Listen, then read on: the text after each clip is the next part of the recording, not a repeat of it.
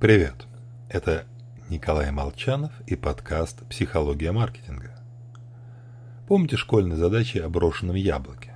Причем в облегченном варианте на яблоко действовало всего несколько сил, и мы пыхтели, пытаясь решить.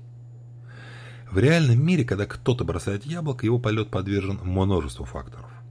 А чтобы схватить фрукт, мозгу требуется проделать множество вычислений, спрогнозировать траекторию полета, подстроить форму захвата пальцев, напрячь мышечный корсет. Ну а заодно удерживать тело в вертикальном положении, регулировать приток воздуха в легкие и так далее. Энергия, которая требуется мозгу для всех этих вычислений, примерно равна мощности одной лампочки. Но главное, ничего из этого мы не замечаем. Кажется, что все просто мы воспринимаем как должное даже работу тех навыков, которые приобретали за большим трудом. Например, чтение.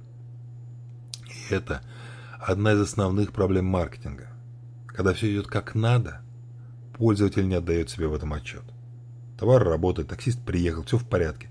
В конце концов, мы же за это заплатили. Но стоит чему-то пойти не так, о, мы тут же бросаемся строчить гневный отзыв. Так что задача обращать внимание покупателя на то, что все работает, и что это по-настоящему замечательно. В личной жизни аналогично. Крайне желательно сознательно задумываться и радоваться тому, что мы обычно принимаем как должное. Что со здоровьем у нас и близких в целом все в порядке. Что партнер сидит рядом, а не пропадает где-то с выключенным телефоном. Что есть деньги на еду и отпуск. В общем, то, что мы считаем нормальным, вовсе не что-то неизменное. Поэтому, очень возможно, сегодняшний день не нормальный, а отличный. С чем я вас и поздравляю.